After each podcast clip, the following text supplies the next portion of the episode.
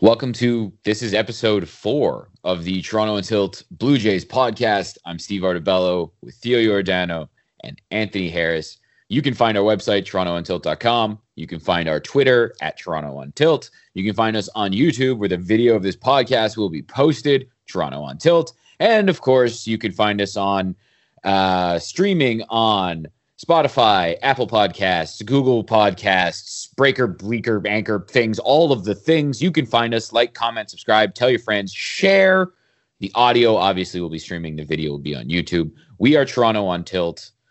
Uh, and this is the baseball version. So we gave you the football content. Now we're into the baseball content. We were mixing it in at the end of the season. Now that the season is here, we're just going to kick this sucker off, kind of giving you a bit of a season preview. And then it's on Sundays as the Jays play, we'll be bringing you kind of weekly content, a talk as to what's happening, a state of the week of the season. Oh, rant.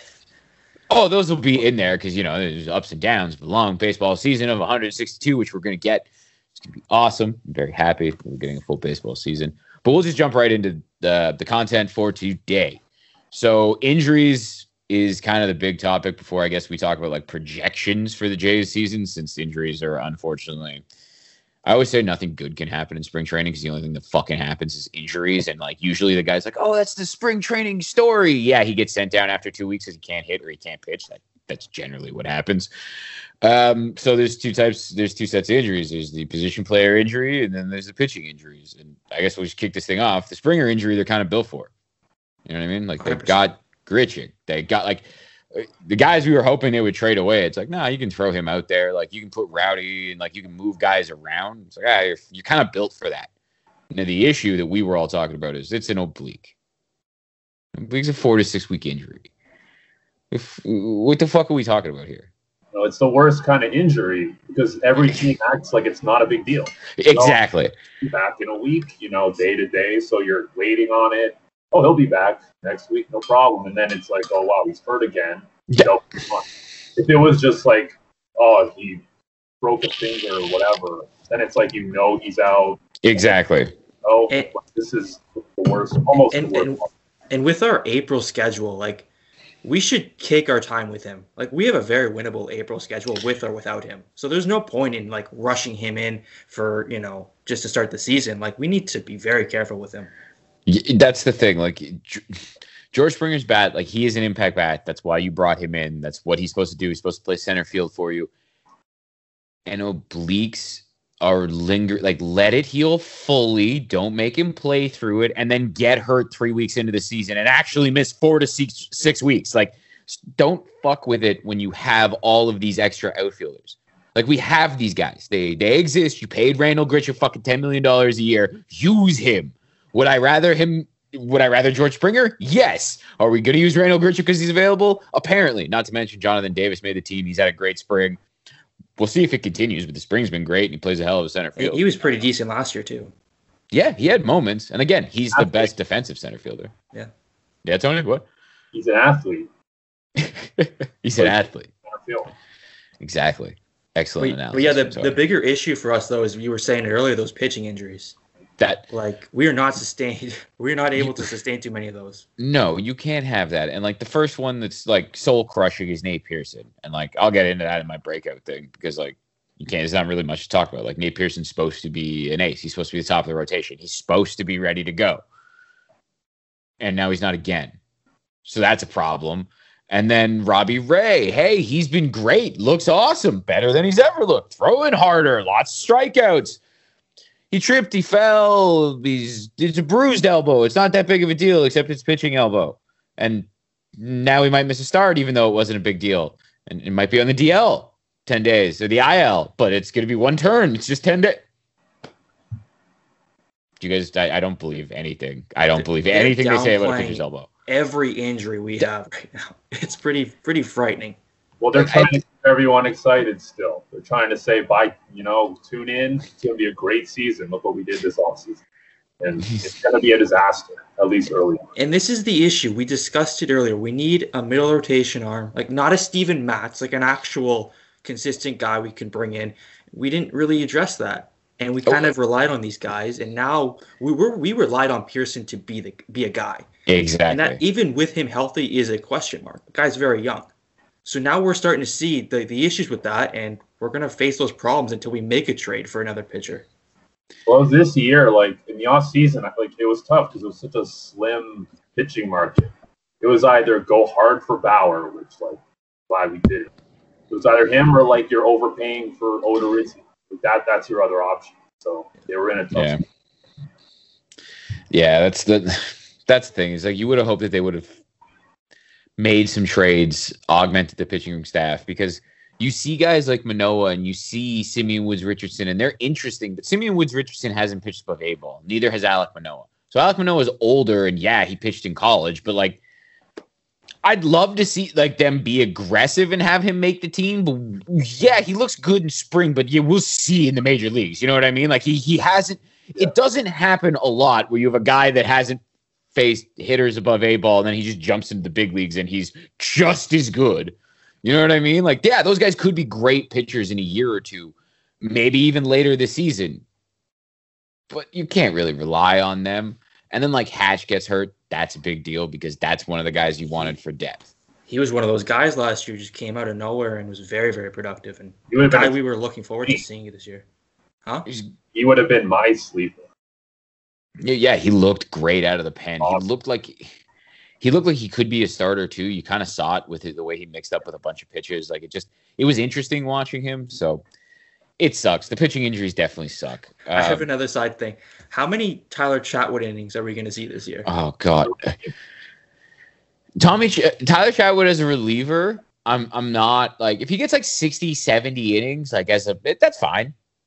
The the innings I'm really terrified about are like there better be zero Tommy Milone innings. Well, there will be. Zero. He's going to get a few starts in April. Yeah. If you think Tanner Roark gives up bombs, dear God, Tommy Milone is bad. He better never face the Yankees once.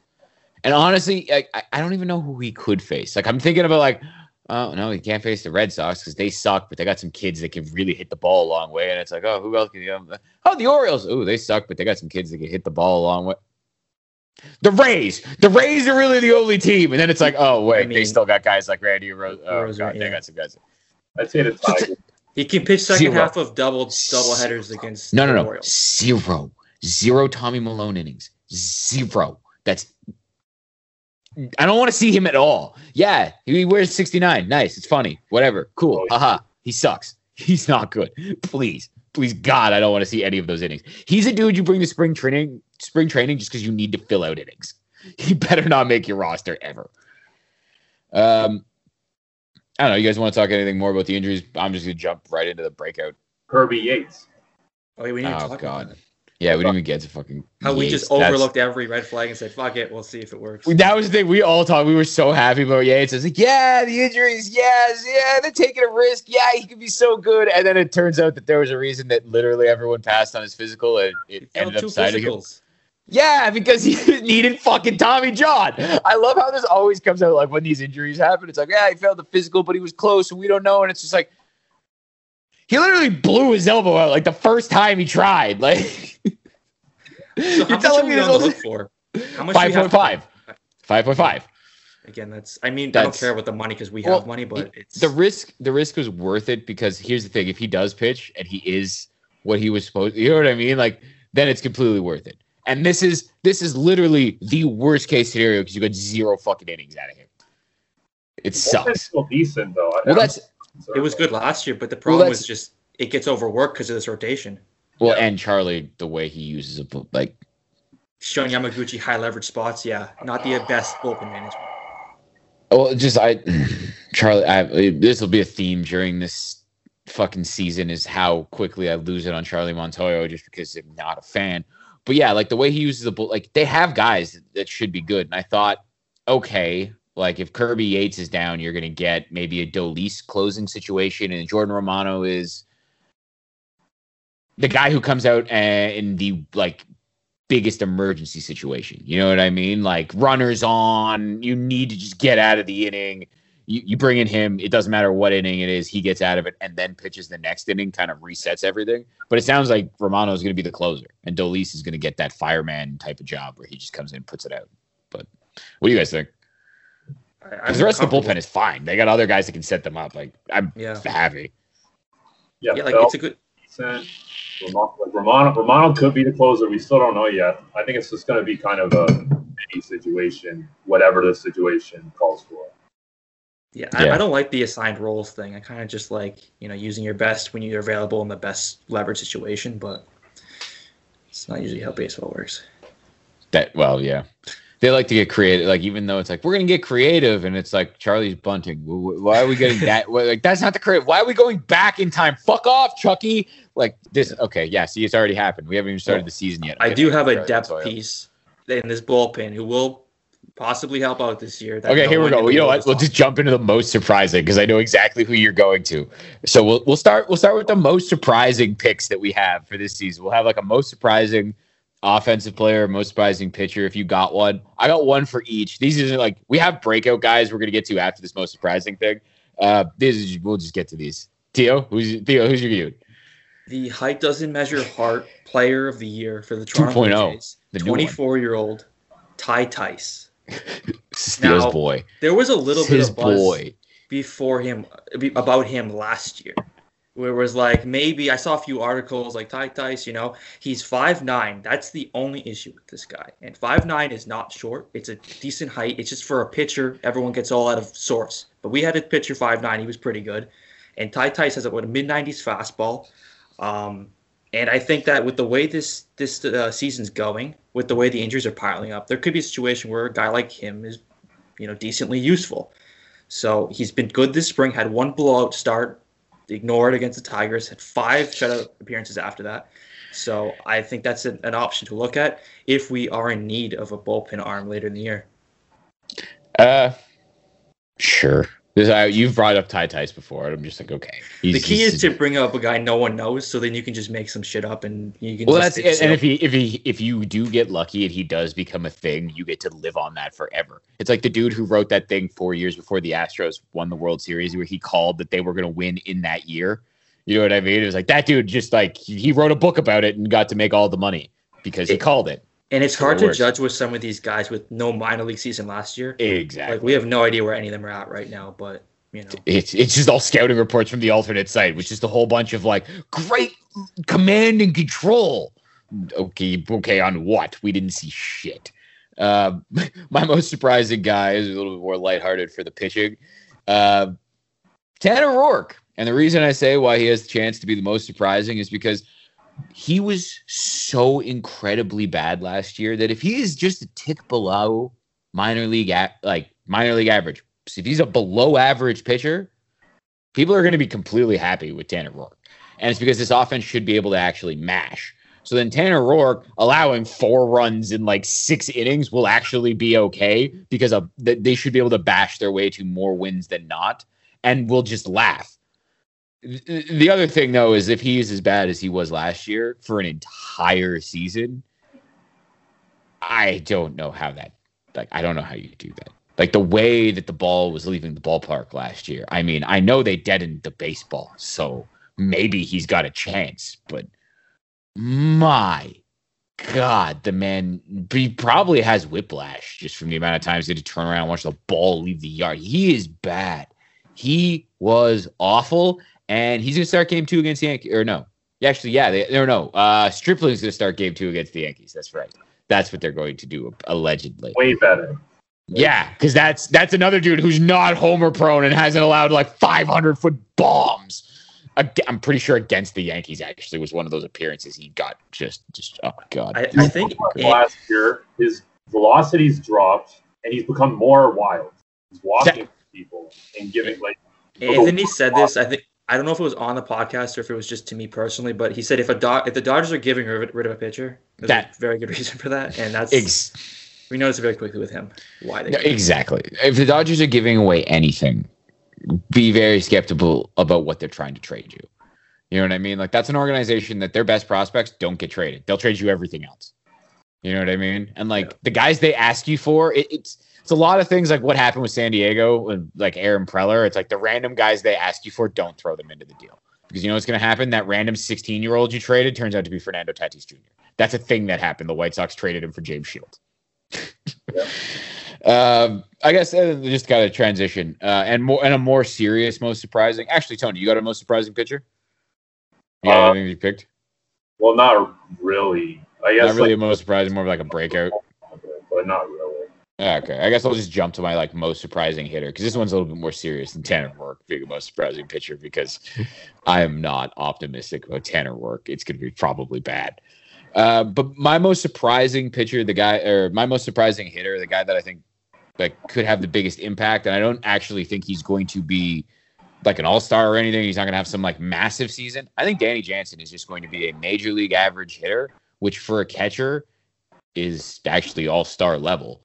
But hear me out here. The reason I think this Danny Jansen has now been in the big leagues long enough. He's comfortable. He's a catcher. They had they had to teach him how to catch. Remember that that talk for the last year and a half that he wasn't a good catcher, and then like and then it was like okay, he's a good catcher, but he can't throw out base runners. And then by the end of last season, he was actually throwing out base runners.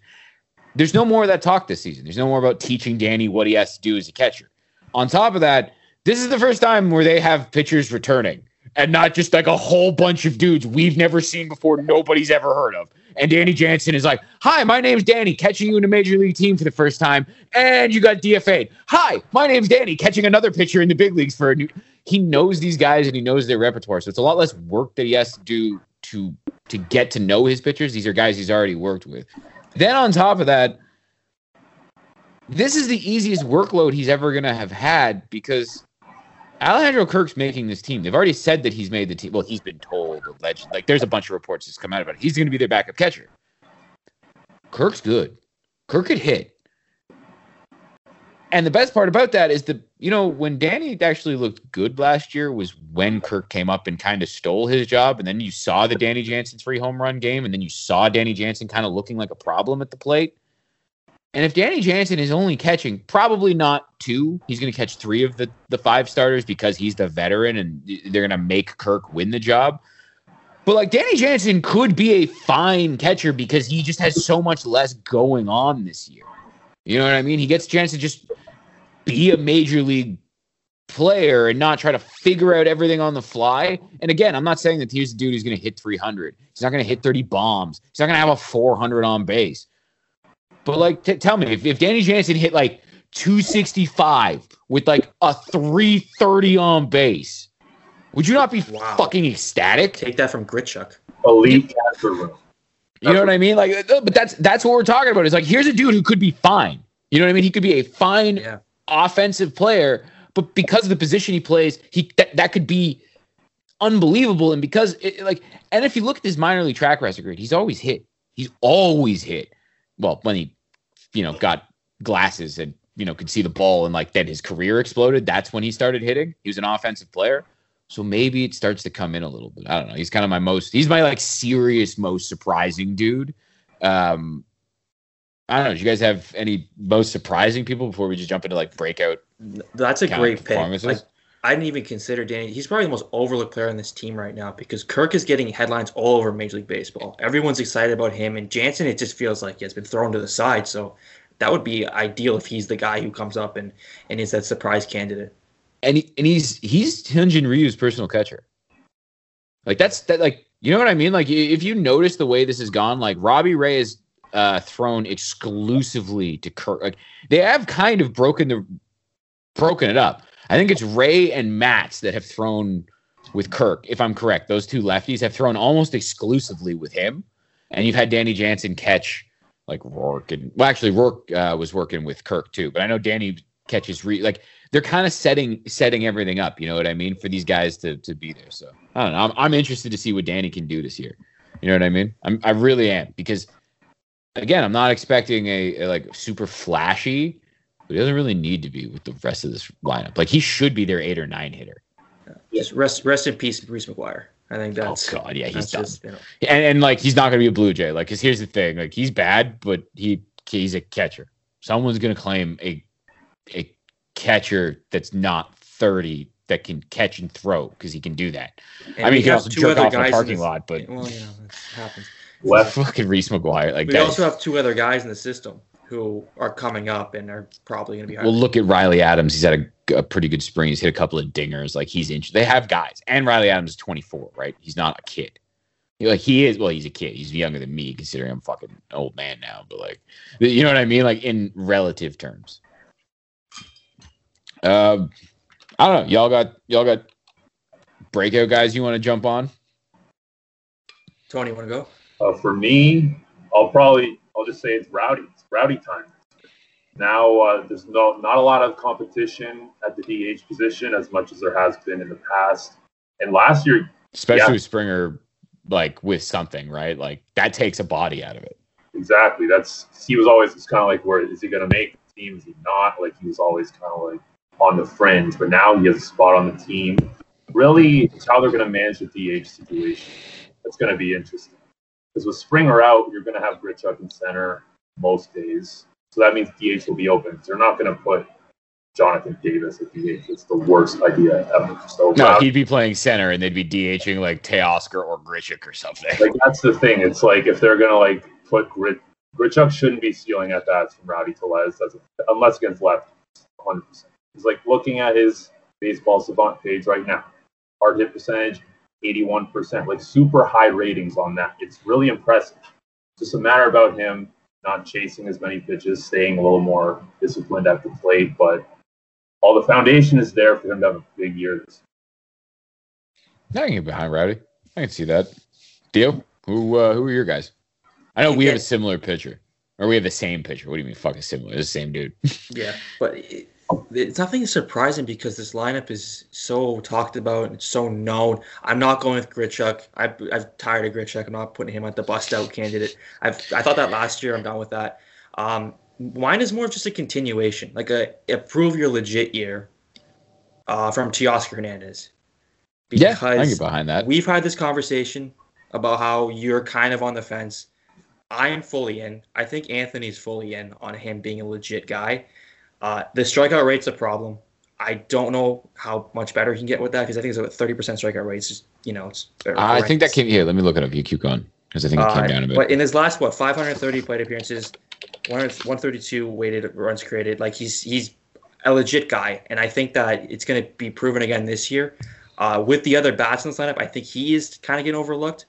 Um, but I think yeah, Teoscar Hernandez is going to be the guy who continues to prove that he is the guy he was last year, and maybe not to the level, but he will be an above average bat, which you know we do need uh, at the end of that lineup. yeah, he did end up having a 30% K rate last year, even though Yeah. he had the. the Because when The he makes season. contact, it's just like you know It's yeah. it's it's like it's rowdy. You know, when they contact, they're going to do damage to the baseball. It's just that strikeout rate that needs to come down. Teoscar. At, at best for me because you can carry uh, you can't be 30% like you got to drop that down about 5% but like you know who else had numbers kind of similar to this? Matt kemp. Matt kemp when he was good before all the injuries like he he struck out a lot. He didn't walk a whole ton but he hit for a high average. And like it's funny actually george springer early in his career though he hit for a much lower average right? But then george springer became a much better player than Matt Kemp ended up being, but Matt Kemp all, had all those injuries. Yeah, like uh, that's the thing. Like I, I told you guys this last year. Like I just got to see Rowdy do it over an entire season, or not Rowdy, uh, Teoscar, because like well, Rowdy too, but Teoscar because he made all those changes. Like one thing that I've noticed that has stayed, even it looks like in spring training, is he's not. He Ks at thirty percent, but he doesn't swing at every single slider to his back foot anymore. You know what I mean? Like there were certain things he used to do. Like remember Colby Rasmus who swung at every breaking ball down and in. Every see, it didn't matter. It didn't matter. It could hit him. I and I loved Colby Rasmus back in the day. I thought he was going to be a star. Clearly, that did not happen. But every pitch down and in, he swung at. And Teoscar used to do this. Like anything down, like anything out of the zone, he just flail out. That was a breaking pitch. He doesn't do that as much. But yeah, he can't Kevin really Pillar thing too. 30%. Oh, Kevin fucking Pillar is my killer. example of just swinging at everything. You, oh, to oh, you just turn the TV Without off. that much success.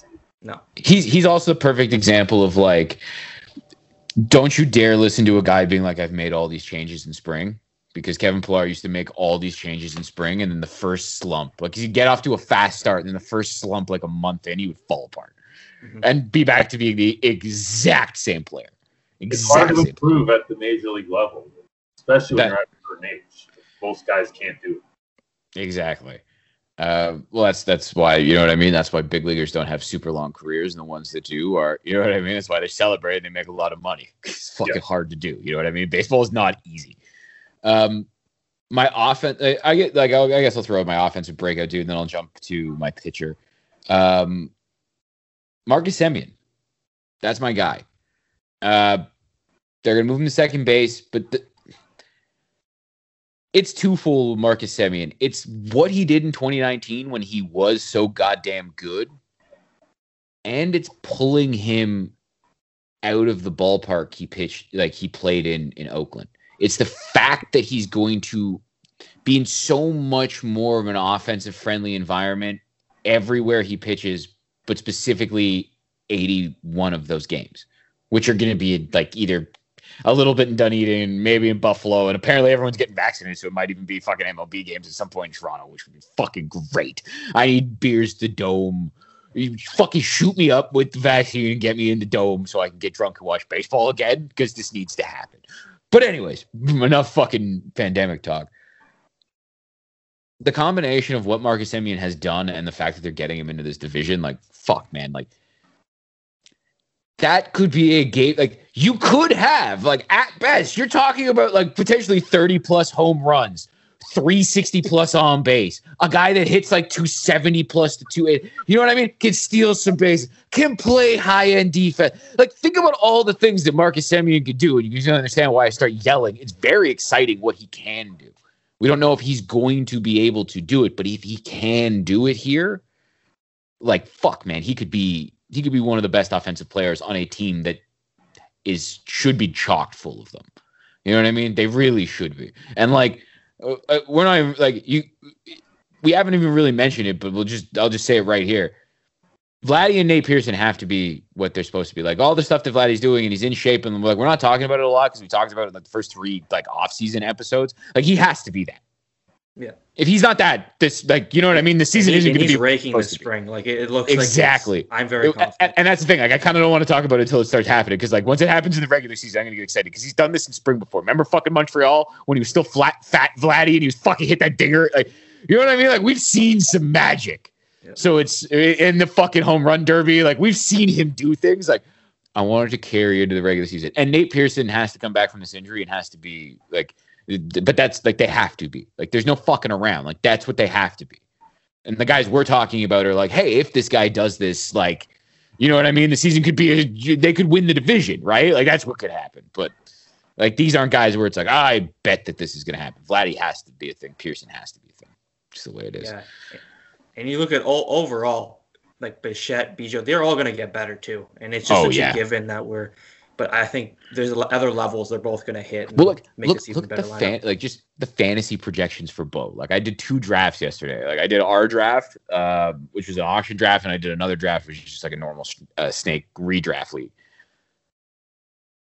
Yahoo has him projected for 44 doubles, 22 home runs. Like they have some huge numbers for both, like 20 plus steals, which he hasn't really stolen bases in the big leagues. We know he can, but like he's also had some injury issues with his lower half that's kind of kind of prevented him from stealing bases. But like the Jays stole a lot of bases in spring training. Actually, they're number two in steals. So that like. I don't know, man. I'm fucking excited. You know what I mean? Like this has like this is this is It we could- talk could about the more pitching staff. opposite to yeah what our pitching takes. I like, dude, this could look so much. I think I talked about this with you guys like when this happened, like a couple weeks ago. Like this could be like 2015 before the trade deadline, where this team is like struggling to stay around 500, and they're destroying baseballs, but they can't be in some games like that. Like before the trade deadline, they still had Josh Donaldson, Edwin Encarnacion, and Jose Bautista, and they were all still on pace for 40 bombs. That was all a thing before the trade deadline. You know what I mean? Like that was all true. So it'll be interesting to see how this team goes. Hopefully, it's a little better. Uh, I guess I'll, like I'll, I'll go into my pitching breakout guy and I'll throw it over to you guys because I'm fucking talking a lot. Um, the main dude I'm kind of interested here. Steven Matz, and it's not because like I was a huge anti Steven Matz guy to both of you guys when this happened and to anyone that asked me about it. Because I was like, oh, okay, cool. You play in a homer friendly place. You took him out of a place that suppressed homers. And you already have the problem of Tanner Roark, who can't fucking do anything but allow home runs. And now you're going to add left handed Tanner Roark, who just came off his career worst season where he allowed the most home runs. Oh, great idea, front office. Oh, and you're going to pay him five and a half million dollars. Like, why did you not give money to James Paxton? I was, I was very upset. Yes, Matz has looked good in the spring, but I think the most intriguing thing about him looking good in the spring, and he talked about this, and Pete Walker talked about this before the spring, and then we've seen it actually been put into action. They had a plan for Steven Matz, and they talked about making Steven Matz more of a ground ball pitcher. So I actually looked into his Fangraphs number, in 2016 when he had that, that his 132 innings, that great season. You know what I mean? Where everyone looks at Steven Matz and he looked like it was going to be Matz and Harvey and DeGrom and Syndergaard. And they were going to have just this insane rotation in, in New York. You know what I mean? They were just going to be unstoppable. Uh, it didn't really happen that way. But that was the highest Steven Matz's ground ball percentage has ever been in the big leagues. It was 51%. Now, a ground ball pitcher gets above 50% ground balls, right? Marcus Stroman, uh, for Jays fans, was an extreme ground ball pitcher. He's one of the best in the game at getting ground balls. He was around 60%, 61%, right? Like, I know these are numbers and they're kind of boring and it sounds ridiculous. Matz the last few years, has been around 47%, right? So he's been below 50% ground balls.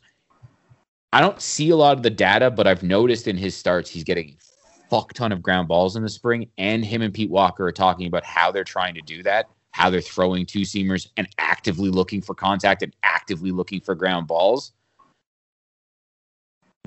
That is a real change that if it carries over, and Steven Matz, I'm not talking about Steven Matz looking like that pitcher that everyone thought was going to be like the number three starter in New York. I'm talking more about a dude who just has like a 415, 420 something, 430 ERA, but just consistent and keeps you into games because this defense should be good enough that they should be able to make the plays behind him. And this offense should be good enough that they should be able to win games. So if Steven Matz can not give up a bazillion fucking home runs, keep the ball on the ground and keep the team in games, that's already a massive upgrade over most of the guys we've seen at the back end of the Jays rotation in, in recent years. You know what I mean? Like that's why I think he could be a breakout pitcher and it's not even again, it's kind of like when I was talking about Danny Jansen, where I'm like, I'm not talking about like Marcus Semien, where it's like, oh my god, this dude could be a fucking an all star. It's more like this dude could be a really useful four. Like this is a guy that could really help you have a good 162 game season. You know what I mean? Like not have throwaway games keep you around. That's kind of how I got it for for pitching. What do you guys got? That's who I had. yeah, well, I, I know got, we had the same guy. Yeah. Tony was the same reasons though too. Like you had the same thing about his ground balls and Pete Walker and all that shit. I saw one Wilner tweet and I'm like, I'm sold. The first spring training game, that's all it takes for me. that's how I sold on Ty Tice too.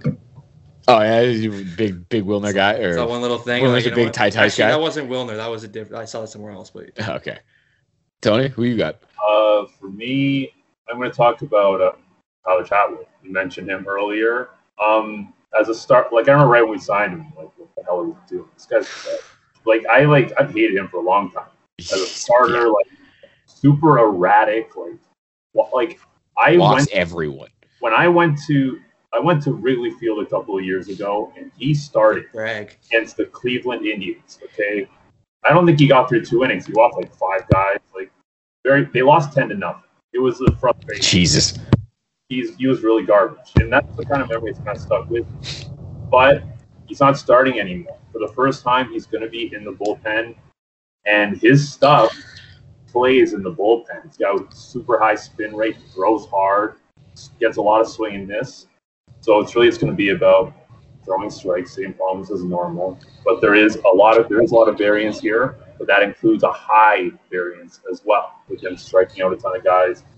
He's healthy and he throws few more strikes than normal, then we could get a good reliever. As with any reliever, you know, anything can happen. That's like I like him as a reliever. Like as a reliever, I think he could be an interesting part of the bullpen. When they signed him, though, I was like, this dear God, he better not start. Yeah.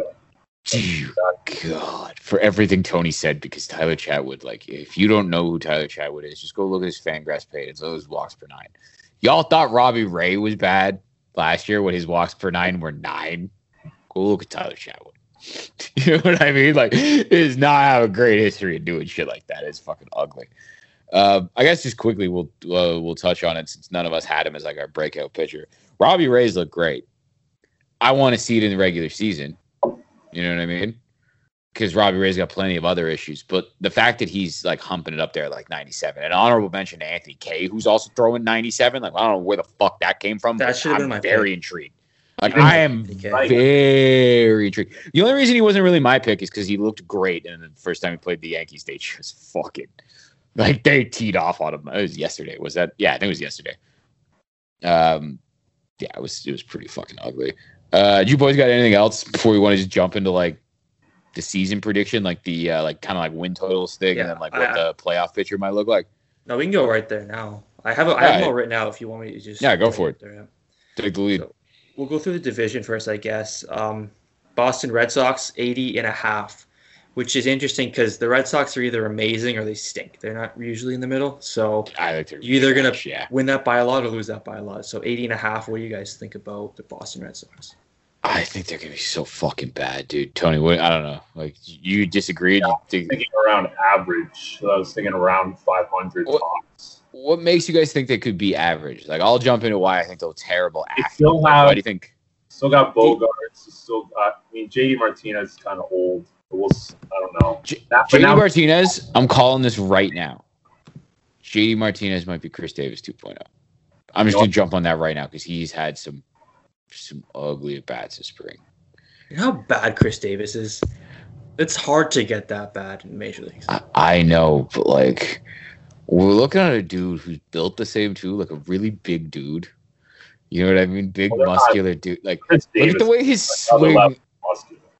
I, I just I just look at I don't know, man. That swing and the way he's like looked lost at times. I don't know. I could be wrong. I could be wrong, but I just I don't think he's coming back. I think he's toast.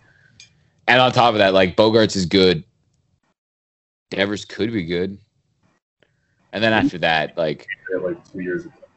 Christian yeah, Vasquez oh, doesn't he could be all right. Tickle your fancy. Right, Bobby Dalbec hits dingers, but like again, I want to see that in the major leagues over 162. Verdugo's decent too. I like Verdugo a lot. Verdugo is actually a dude I like a lot, like a lot, a lot. But who who pitches? Ryan Weber Why they're gonna have and that, a Nick- really bad record. Nick Nick Pivetta, yeah, like, and their bullpen is bad. Like it's just, oh, sorry, it's just I I see- like, fail at all. Even when he comes back, I don't have expectations at all. He was yeah. a disaster last time I saw him. So I don't know. But like Yeah, that's that's the thing. Like, around 81 with kind of the ceiling to me. But I- even even if they start sucking, they're gonna just you know sell off and even suck even more probably. Like it's Right. Tough to, it's tough to So see them at 500. that's It's either that's, surprise and start buying, or they just stinking. You know. that's that's kind of why I'm thinking they're going to be bad. Like we're talking. If you guys have numbers, like I know Theo just threw at 80 and a half. Like I got the Red Sox as like a 70-ish win team. Like they are not a not 70 wins, but like in the 70s of wins because I just don't think they're very good. You know what I mean? I think they have so many problems. And the schedule's Uh, gonna be terrible with the NL East, AL East. It's just gonna Yeah. be. Well, do you guys all have the Orioles at the very bottom? We Yeah. agree. Like they they got some interesting dudes, but like Matt Harvey's there's like do we have to say more than Matt Harvey's their number two starter? Do we really have to get in depth? Like That's pretty much enough to Right? explain the Like- team. i- the Orioles have some interesting young players, but like Matt Harvey's gonna be your number two starter. So okay, cool. Yeah. Cool story, bro. Was means their one? Yeah, uh probably. Actually They- not probably, definitely. Felix. They tried Felix out De- and he's been done. for like five years. Right? He's been done since he was like 32. Uh, Yeah. Granted, he started at like 17, but right? Um, yeah. I don't know. So yeah, those are the two teams that we I guess we have at the bottom. Or do you have? Is, do you guys have the Rays above the Red Sox? Does any of you have the Red Sox above the Rays? No. Okay, Dude, so yeah, so the I don't bottom. even think we're No, because like I, I I got the the Orioles like a 60 some odd win team. You know Let what me I find mean? their number. I actually that was the one number I didn't grab because I just completely forgot they existed. Yeah. Baltimore, like, 63 and a half. yeah, You like think I, they're getting 100 losses? They, they could because again, like John, like do they call up any of the young pitchers that are interesting for them, or do they all stay down because they don't want to burn any of their service time and they're all super young? They don't have like John Means type who's like 25, right? They they have a bunch of super. Well, they they got one dude. Oh, what the hell is his name? Baumann, Mike Baumann, who could be he. Okay, but that's one guy. you know what I mean? Like everyone else is super young, like the DL Halls and the Grayson Rodriguez's. Like these are guys that are like 20, 21 that are like years away. You know what I mean? So like they have no pitching, just none. So th- they're gonna be bad. Um, The Rays are at. We're actually, I think, the Rays are at 85 and a half. this Which is They're the toughest team to read, I think. And that's actually kind of where I see the Jays. Like the Jays and the Rays, like I see is basically the same. And it's not because the Rays have a bunch of talent. Like the Rays have no like they got Tyler Glasnow and and a bunch of dudes. You know what I mean? Like think think about that Rays team. Like think about what they've lost in Charlie Morton and Blake. Like Yeah. think about How what they've lost in can the lose bullpen. those two guys and feel good about their rotation? Exactly. The Like- only reason I think we're all sitting here being like, yeah, they're probably about the same level as the Jays is because when in history have they not just always one beat the hell out of the Jays even when they were bad, and two, they're just always good even when they shouldn't be. So it, it it's kind of hard to look at them and be like, oh, they're going to be terrible and they're not going to be as good as the Blue Jays. Like, and the, the thing is, is like I'm not looking at them and being like, well, I can give you concrete reasons that they're going to be just as good as the Blue Jays. I can't. Can either of you? Like, is there any if- like? Really, can you dig into anything and be like, this is why they're going to be just as good? Like, how do you think Arozarena is he going to be like what he was in the playoffs? I have no idea. I don't think that's going to continue. Like, I think Randy Arozarena could be a fine player, but I don't think he's going to, you know, be a dude who hits 65 home runs. I'm I'm an anti Kiermaier guy too. He's always hurt, and he's a defense for like, right? Like, he's a defense first dude whose contract they're trying to dump. Tony, say that again. You none of that came. Yeah, through. he cut out. I didn't hear any of that. Yeah, it's just he's just all it's the back the back gets worse every single year. It's really Yeah. And when he gets hurt, it's not minor things. Like, he broke his hip. yeah. He's not 60. He broke his hip. There's a thing that happened to him. Like, a our pitcher just fell on the stairs. So that's just that's you true. know. Yeah, yeah, you got a bruised elbow. We'll Yeah. see. When's We'll Franco see. coming up? Is there any? Uh, I have no idea. I haven't been both. I haven't been both fantasy leagues of it because I just once he got like he's he looks so good. I'm you guys see him in spring July training? earliest, right? Oh. Huh? July at the earliest. Well, he's definitely getting like through the the the minor league service time bullshit, and they're definitely going to want to probably have him play at a level. You know what I mean? Like he's probably going to play a triple A before he gets called up to the big leagues. Yeah. So yeah, July. Yeah, July. That's probably a good one, Tony. but yeah, you were asking like who I like for the. I like Rich Hill. Just because I'm the Oh, Rays. he's probably going to be good for. You know who else is going to be good for them just because it's the Rays? Wacha. Michael Wacha, Yeah. who fell apart. Like, ha- it- like he peaked in his debut in the playoffs. Slowly got worse until he was unusable last year with the Royals. Watch him just be amazing because it's the Rays. Or, Archer, or fucking. Art- It's just, that's just yeah. you exactly. see it now, Steve. You see how this how this. No, goes? that's that's what I mean. Like, but but literally, look at all the guys we're listing off here. We're talking about a pure rotation of scrap behind Glasnow. Yeah. Just a bunch of shit behind Tyler Glasnow. they do. Yar- Yarbrough's a Jays killer. So Yarbrough's actually good though. He's Yeah, he's the one that's actually like you know no, but think about it, of all those dudes, he's the one that's actually good, and it makes no sense because he throws fucking eighty six. you know what I mean? He throws like three pitches. They all look like the same cutter slider thing. You know what I mean? Like all his pitches look the same. They all go 86. No one can hit them. No Blue Jays can hit them. He's infuriating. Uh, Actually, you know, random name. I don't know if anyone's old enough to remember this of YouTube, but Andy Sonnanstine in that year, the, the with fucking Carlos Pena, where the Rays made the fucking World Series, he was a dude who threw like 88, and the Jays couldn't hit him, and he had a terrible career. But that year he was good, and he was sucked ever since. And all I remember as a kid was him dominating the Blue Jays, and that was Evan Longoria's debut season, and that was the first time they were the Rays and not the Devil Rays. Anyways, random tangent. so, so are we going over the 85, 85 and a half or? yeah? It really depends Uh, on how you think of the Blue Jays. Absolutely.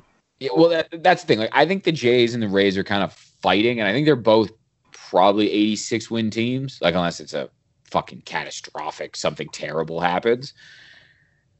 The interesting thing though is the top end because I don't see the Jays being a 90 win team. I don't. Unle- Unless we make trades. yeah, right. Like, but they're not. and, and here's the thing. Let's just get into it as we start talking about pitching. The Yankees have an established lineup that we all look at and go, "Yeah, that's the best offense in the in the division," right? And then you look at their bullpen, you're like, "Yeah, that's the best bullpen," and then you're like, "Oh wait, Britton's hurt, Chapman's another year older," like right, like that. Let's see how good their bullpen actually is and who are their starting pitchers. Because Corey Kluber, who, and this I'm isn't not a believer at 2015 anymore. yeah, You know what I mean? Corey He's Kluber is he's done. now. These are He's- two for now. Yeah, and he's toast. Jameson Taillon, I hope he- he's Canadian. He's had cancer, two Tommy Johns. So you so you hope he's good, but did you not just list? Did you not just listen to the things I said that he's been through? Like, are you banking on that? Really, really, you are banking on that as a starting? Okay, okay. Is pro cancer confirmed? Whoa, whoa, Theo. Kidding. Whoa. no, but like, eh, like, I I cheer for the like I root for him on like an emotional level. He's a Yankee. I, I hate the Yankees. Fuck the Yankees. But like as a human being, I hope he. I hope he he come. He can, I hope essentially. I hope he somehow ends up not on the Yankees, so I can hope that he does well. You know what I mean? So something happens where he's not a Yankee anymore, so he can just do well, and I can feel good about it.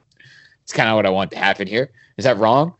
Well, it's a very specific yeah. goal. Everything turns out well. I'm never not a good person, but I don't think I'm evil. What are you Uh, saying? Throw that on the tables. If everything works out for him, then he'll never leave the Yankees. So you have to make a choice. And then you'll hate him. Yeah, it's like Yeah, And just Uh, because Yankee fans will just, even if he's average, he'll be like talked up. Like, Oh my god, he'll be a god in the uh, He's gonna get Cy Young votes. Probably.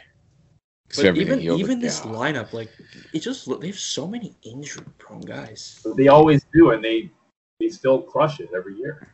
That's, That's and because every guy they call up, and like the because it's not just the prospects, it's like the random ass Mike Tauchman comes up and hits fucking three hundred. You know what I mean? Yeah. Gio Urshela turns into an all star. After On top of exactly on top of like when they randomly have guys like that, not randomly when they actually have their prospects come up. You got Clint Frazier and you had Andujar and you, like you know what I mean. You had guys come up, Gary Sanchez before that, and Judge and like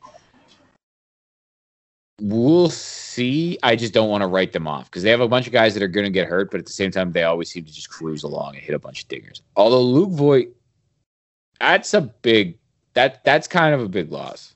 Yeah. you know what I mean.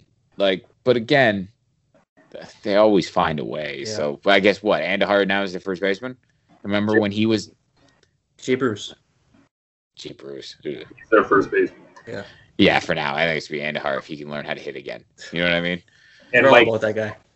you know, Nah, I'm like, they have got, they have a lot of options internally. They can they'll call up random dudes. And, and even them, they could build up a big lead and then just sleep through July. This is where their total is not, you know, at 95 Yeah, and a half yeah. very high because they're going to have some moments where they have so many injuries and they're just kind of saying, okay, get to the playoffs and we'll deal with it then. So And and but their starting pitching is bad.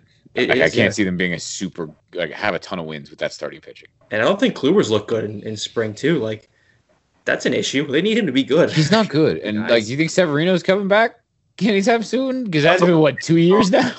We're banking on him coming back mid-season. Like think think about think about how long it's been since he was pitching, and then think about how long it's been since he was good. 'cause It's been even longer since he was good, Yeah, he throws right? a nice Like flat fastball for everybody. It's hard, but you yeah, aren't- fastball slider, they were great, and then then he got hurt. So Yeah. like, like the Yankees got a lot of issues. They're issues. going to need Debbie to come up and just be, which I don't think he's starting the He's also season. hurt. You know what I Is he mean? hurt Like too? just, yeah, like it, they have so many fucking issues, and like Hate to see it. so that's the thing. So I think I think the AL East is is interesting because the, the Yankees should be the division winner, but like all the stuff we talk with the Jays, maybe the like there's a path for a bunch of different things to happen here. Well, it's more like maybe the Rays because it's probably the Rays that Yeah. figure out a way to fucking glue it together with duct tape and fucking eh, bubble gum and smoke and mirrors and win like 97 games because of the fucking Rays. But what they do. But yeah, we should talk about the Jays like like because we you said it earlier. This is like the 2015 Jays where Yeah. the offenses just look like it's going to be unbeatable, and they could be hovering around 500 by the trade deadline. And with the extra wild card spot, and they will, there's no way they're not in it if they're 500 at the deadline. But here's the thing like so i was talking about this with you guys when we were like kind of game planning for the pod the AL West is a problem because this isn't expanded playoffs. It's the old playoffs. Only five teams make it. There's two wild cards. You know what I mean? Three division winners, two wild cards. So you would hope the Jays, like the way we're talking, the Yankees are a division winner. So you're hoping the Jays are a wild card. But we're also talking about it like the Rays are going to be in there. Well, then you have to go to the other divisions, and like the Central's trash, right? So you, like the White Sox should run away with that division. The Tigers aren't good, and the Royals aren't good. What happens if Cleveland and the Twin and like Minnesota, like what happens if they beat the hell out of the other teams enough that they have win totals that start giving the Jays a problem, right? And that's and that's a bad division. Now start looking at the juggernauts that could be the Oakland A's are going to be a problem. The Astros lose people, but they're the Astros. They still have like we'll see if if Altuve's falling apart and that pitching staff. That's that's where it might be, you know, in a bridge too far. But then again, if Yordan Alvarez hits, you know, an OPS, if he's another fucking eleven hundred OPS, I think they might be just fine. Right? Like they like you can see how the Astros could still be good. This might be the best Angels team that Mike Trout has ever been on. Really? What, what's a what's a better one? Think about it. Like I'm I'm going through those teams. they won 100 games in 2015. So maybe the Game- second They won 100 games in They lost 2015. in like the first round. Yeah, American League team, Baltimore. No, not Baltimore. Uh, who was it? Kansas City. Yeah. Kansas City beat them. I don't even remember them being in the playoffs. Yeah, that was just one playoff. That's South, that's probably why. yeah, yeah. They got swept. Oh, that was the year that Trout uh, was winning the MVP till they played the Jays, and then Trout had that fucking rib injury, and then Josh Donaldson hit like five home runs in that series and won the MVP basically in that series. Yeah. They won 100 games that year. well, they were. They Oh, were that was the random Pujols resurgence year where he hit like 35 dingers and looked like he was good, wasn't it? yeah, something like that. And Josh Donaldson was like not smoking crack, or not Josh Donaldson. Uh, Josh Well- Hamilton was like not smoking crack and not beating his children and like not being just a degenerate fucking human being. I think there were other reasons. Allegedly. We have to say allegedly, right? Is that how that works? Uh, I mean, he did smoke crack. That is a fact. He did all of those things. So The thing with the Angels is too like, the pitching. It's like it's the opposite of the Rays. You look at them, and you no matter who's in Yeah. their team, you think they're going to stink. But but here's the thing. This is the difference. This is the first year where I look at their pitching and I go, oh, they're actually kind of good. Like I look at Andrew Heaney and I'm like, he's pretty good. You're right. Dylan Bundy, you actually had a really good year last year because you escaped the trash birds in that awful organization. Like, no duh. Look, Kevin Gausman and Andrew Bundy. Look what or Kevin uh, Kevin Gausman and Dylan Bundy. Hey, look, they get out of Baltimore. Both of them are good pitchers now. Ooh, Baltimore sucks. I hate the And trash birds. Ohtani is Just, back you in know, rotation. Uh, yeah, and throwing 102 and throwing a 90 some odd mile an hour splitter, which is filthy, and hitting 500 foot tank jobs. Oh, by the way, Darren Fletcher is really good, and Rendon's one of the best hitters in baseball, and Mike Trout is, you know, Mike Trout, the best player in baseball. Jared Walsh was kind of interesting last year, and maybe they'll call up Marsh, and you know, maybe they're going to go to Joe. Ad- like, do you see how this Angels team looks like it could be a lot more dangerous? Oh, by the way, they went out and addressed the bullpen and went out and got real bullpen pieces, traded for Raisel Iglesias, like. Do you see what I mean here? Right? Like Yeah. they'll bounce back this year. I Upton Upton's corpse is right there alongside Pujols as dragging them down. Like they need to replace him. Like that's why I'm saying they need to go to Jo Adell and go to um uh Brandon Marsh. And honestly, like you should probably put Marsh in center field and move Trout to left field so he stays healthy. That's that's just an aside. That's more of a I love Mike Trout and want to see Mike Trout break a lot of records and play a hundred like play a lot of games for the rest of his career. And maybe it's time to put him into left field so he doesn't get hurt anymore. Although again, none of the injuries have been because he's been in center field. But I just want to see a lot more. is of this Mike the Trout. Justin Upton bounce back year? no? Justin Upton oh. sucks. Justin Yeah. Upton, just fire him into the sun. Okay, you know how I always talk about firing people into the sun, like Tanner Roark, and like if you watch the football equivalent of this, like half the Falcons, just fire them into the sun. Uh, yeah, fire him into the sun. Just He's only- directly into the sun. He's bad. Is he like Because 32? he came up like 20. So he, he feel, he's been up forever. It's like it's like King Felix. He's fried. It's over. Yeah. He's peaked and it's done. He's 33, turning 30, 34 soon.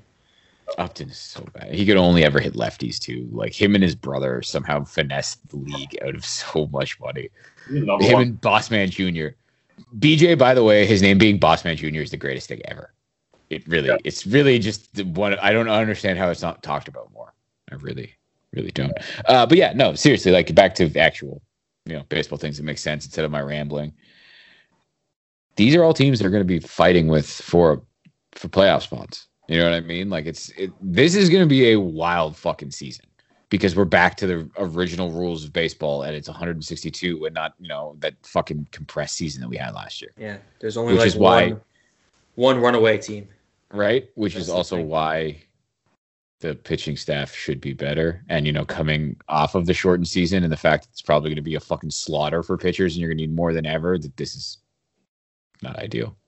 No, it's, it's like the hitters are going to have to be as great as we need them to be, and then the front office is going to say We're going to really go for it to get a pitcher because it's not going to just be the Jays. That's exactly. Every team wants pitching. I- I every year, will. every team wants pitching. It's just it's like defensemen in hockey. Everyone needs a fucking defense. Like you know what I mean? Like it's a trade deadline. They, you you know we have 17 defensemen now. Why? Because reasons.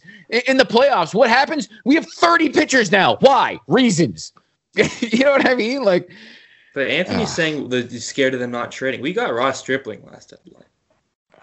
So like chicken strip, eh? Like we're, they're we're gonna make moves. get like a guy who like is like, wow, this guy's a difference maker. David Price back in going 2000. to have to spend a lot of- prospect wise that they would refuse to do the whole offseason. That's that's the interesting thing to me. Why would they- what do they do with the prospect capital? You know what I mean? Because these prospects have been pretty good so far as they're coming up, and hey, we all love them and we're getting attached to them. But like Groshans and Martin are close. Like Martin's different. I think Martin's kind of on one of those. He's one of the dudes that doesn't get traded. Like he's the Vladdy Nate Pearson. He's the top pro. Like he's the guy that you don't touch. Yeah. Yeah. But Groshans, I mean, I love what he could be. But if you're telling me that Jordan Groshans could be a starting pitcher for me right now, well, you know what I mean. If you could trade that, We just don't even have a spot for him. There's yeah, there's a lot of issues like with with that and like what they need and you know maybe kick down the door for the competitive window. But those are all things we'll get to if if we get to that point right? Like hopefully we're talking about those things because this team's winning and they need to get put over the top. Hopefully we're not talking about that because this team needs to start winning to get in the conversation right? Like that would be i guess fucking disaster. But let's not try to go to the worst case scenario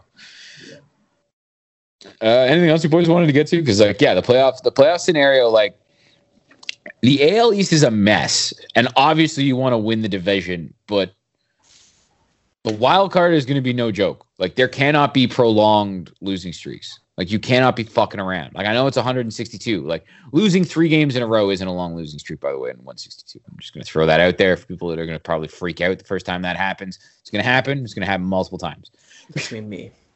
No, I'll yeah, Mike you. Wilner, you know, the Blue Jays in 1993 lost uh, 8 of 10. So, Okay, right? so it's Did they It's lose like still 20 to early. nothing one game too? It's still early. early. Didn't Milwaukee like crush them that year too? That's always like something they bring up about that team. They lost by like 20. Probably. Yeah. Is But, that the uh, name of Wilner's podcast? Maybe that's what we should call this one. It's still early. There You get That's, that's our fantasy baseball. I know. We should port it over here. Oh man. But yeah, no, like the, the playoffs, like here's the fun thing. We're talking about this team and the playoff chances and you know how they can work and where you can fit them in and how this is like you know what I mean? And it's a lot more exciting because it's not like, well, this guy needs to have a career year. And this dude who's never done it, well, we pulled him off the scrap heap. Maybe he could do it. You know what I mean? And maybe that guy over there that nobody's ever heard of just comes out of nowhere, right? Like, there's a lot less of that this year. There's more of like, well, here's a dude that was an MVP candidate that we think could bounce back. And you're like, okay, I could see that. You know what I mean? And it's like, oh, yeah, here's some of the best prospects in the game. And you're like, yeah, I could see that happening. And they're like, here is a one Vladimir Guerrero Jr. in actual baseball shape hitting fucking piss missiles. Yes, I think I can get behind that. Right? Like there's Yeah. there's some exciting things. I'm I'm pumped for the season. Like we might have been a little bit doom and gloom talking about the pitching injuries and shit, but in the whole, And Francisco. Liriano's on the roster. Fun fact. Yes. I forgot about that. You want to talk about a guy who better not be starting baseball games for this team? I Uh, like you know what? I'll he's- take Liriano over Tommy Milone any day, though. Like So I, that's- I'll, I'll take a gas can over Tommy Milone, like an actual jerry can. You can just put it on the mound. I Well, take that over Tommy Milone. We should Huh? do an. Well, embrace debate. I take Tommy Milone. Here's what we're gonna do. Here's what we're gonna do. We're gonna do a podcast about over under date of a Tommy Milone start. Um, oh my god. What's a good date? Like I'm have a May- full may- fucking meltdown if there's a Tommy Milone start. Like a full blown meltdown if there's a Tommy Milone. Anthony, when do you think it's gonna be? April 28th. Okay, I'm gonna go I think May. that's actually a great date right May before first. May. Oh my god. we'll go May first, and see if with the under, Tony the over. We'll figure out something. yeah, no, that- I'm definitely going with the under because it's probably gonna be it's and it's gonna be one of those April, like late April starts because it's gonna be someone gets hurt and they can't call up one of the kids because of service time issues and it's gonna be the dude that you can just wave in DFA. It's gonna be oh my god, I'm so angry that that's how this is gonna happen. I'm so upset. Why did you guys have to do this to me? Why? Like, I'm gonna have to watch a Tommy. Oh. Oh, I'm gonna have to watch I Tommy mean, Malone pitch. We watched It's Edwin probably gonna be Jackson. the Yankees, and you "I- that's better than Tommy Milone.